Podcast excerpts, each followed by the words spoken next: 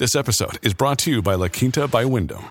Your work can take you all over the place, like Texas. You've never been, but it's going to be great because you're staying at La Quinta by Wyndham. Their free bright side breakfast will give you energy for the day ahead. And after, you can unwind using their free high speed Wi Fi. Tonight, La Quinta. Tomorrow, you shine. Book your stay today at lq.com. We are now just two weeks into a new government. When did he get sworn in last? Friday ish. Yeah, like six days, seven days. Uh, but the uh, hysteria and despair alive and well. And no one crying louder right now than the school boards who have been told to step away from the trough. Don't spend any more, they've been told. And uh, the boards have, in fact, been notified that money they were expecting from the now canceled cap and trade, which added up to about $100 million, is no longer available money that was available as of April apparently was supposed to go to repairs on things like windows and mechanics. So naturally, the board officials are declaring shock because even though the schools have been crumbling for the last 15 years under the Liberal government, and the backlog is $15 billion plus province wide, apparently we're supposed to believe the loss of what amounts to pennies from Ford is now crisis. I mean, this was money that was not available ever before, and it came out of cap and trade, which why is cap and trade paying for school repairs?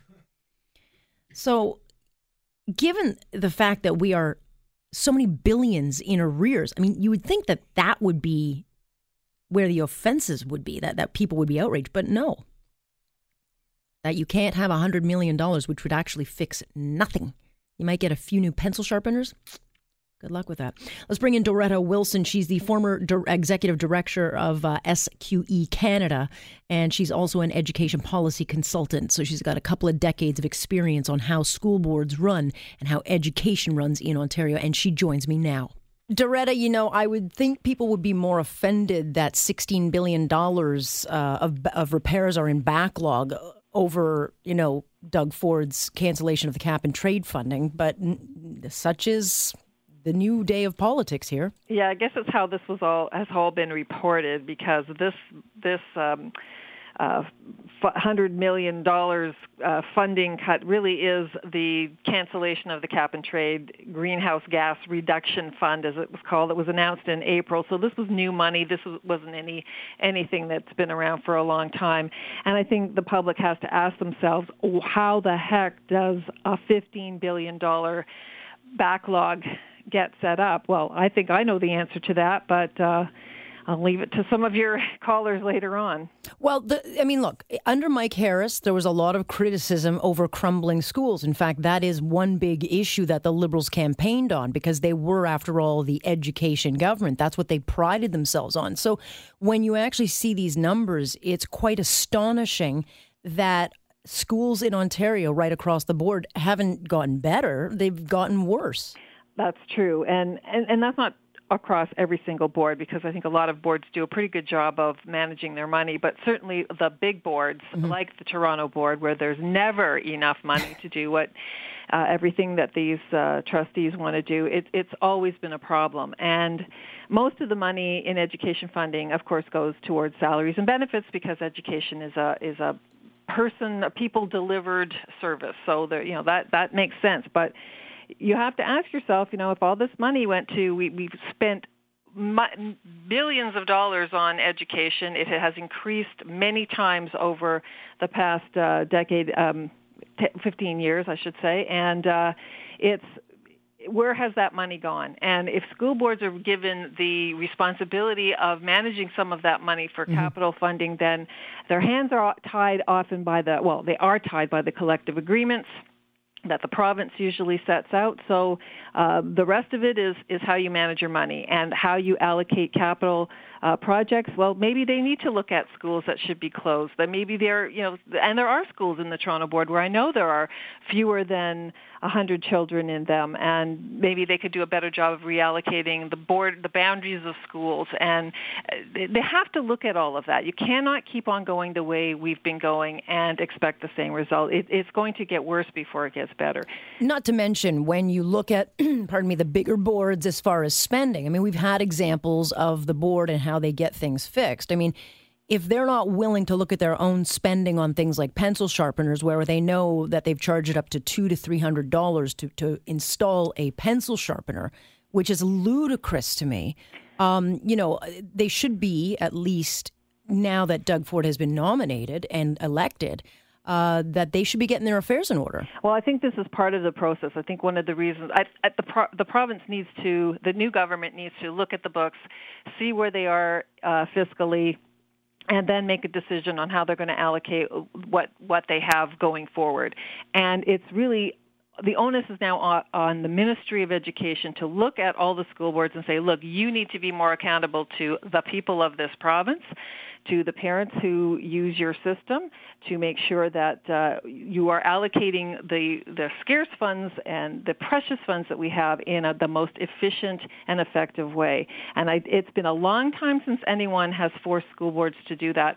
Al Rosen uh, did a uh, kind of a forensic audit, not quite the, the real surgical one that needed to be done way back in 2002 or three, if I if I recall, uh, looking at the three major boards, and the waste that he found yeah. was incredible. And I think it's worse now than it was back then. Right, and so to to feign outrage at the incoming government that's been on the job for two weeks to me seems a little bit backward, um, but nonetheless, it's a hell of a job to fix. And there's no question that efficiencies can be found. But to me, it sounds like those efficiencies can be found right in the middle, not the front lines, but the middle management. No, no. And, and you don't need, you know, you don't want to have teachers being out of pocket for, um, like oh, sort of like nickel and dime right. items, I call them. They, they shouldn't be. But obviously, they're not expected to pay for. Uh, replacing carpeting or painting walls or that sort of thing. But that that's the school board's job. After collective agreements, then the next job is is busing, those kinds of services, and programming and and capital projects. So that this is where what really needs to be looked at, and it's really about time some of the big boards started taking seriously a lot of what they have, what a lot of their assets, and what needs, what can be disposed of, and what can be reallocated to other boards as well, because sometimes other boards that are growing may need those assets. So right. it's it's, it's very hasn't been done for decades. Right, but but that means overturning and, and uh, coming up with a new funding formula because the funding formula and, and the unions also don't like the funding formula. But that's the main problem, isn't it, in education in Ontario? Well, I think so, and it would be so much easier if we just said, "Here's uh, how how much uh, per child, you get this." and leave it in some cases up to individual schools to decide. Maybe it, they uh, a school can afford to replace the windows if uh, if necessary, rather than go through every level of red tape and all the bureaucracy that they have to go through.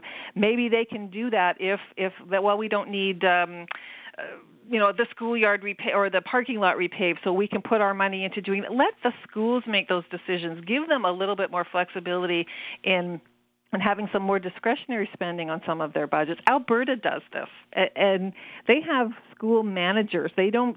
I mean, the principal does not do this. Right. They have a business person that does this, and it works pretty well.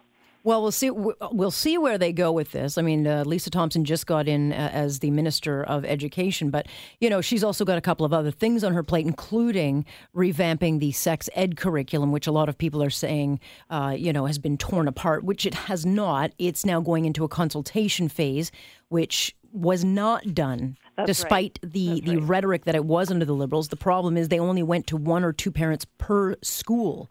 So she's yeah, going to go pretty, to wide a, consultation. Yeah, it was a pretty selective uh, consultation. I, I, I, would say, from what I know of the of the process, it was it was very selective, and I think a lot of parents were upset that uh, they didn't have a voice, and uh, they felt it was in, inappropriate in some areas, but not not all, but in some areas. So, I, I think right now we're we're you know it's the learn the learning curve stage. So every ministry has to get up to speed really quickly, and education is certainly not uh, one that is is is a big one, and it's going to take.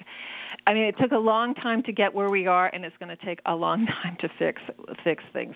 Yeah, it's incredible how quickly people want this all done. The critics want it done, and uh, and those who voted him in want it done. But then they criticize when it's not done quickly enough. But uh, it is a mountain to climb. You can't please everybody all the time. That's that's the Or truth. if you're Doug Ford, you can't please anyone ever. Oh, that's true. That's it.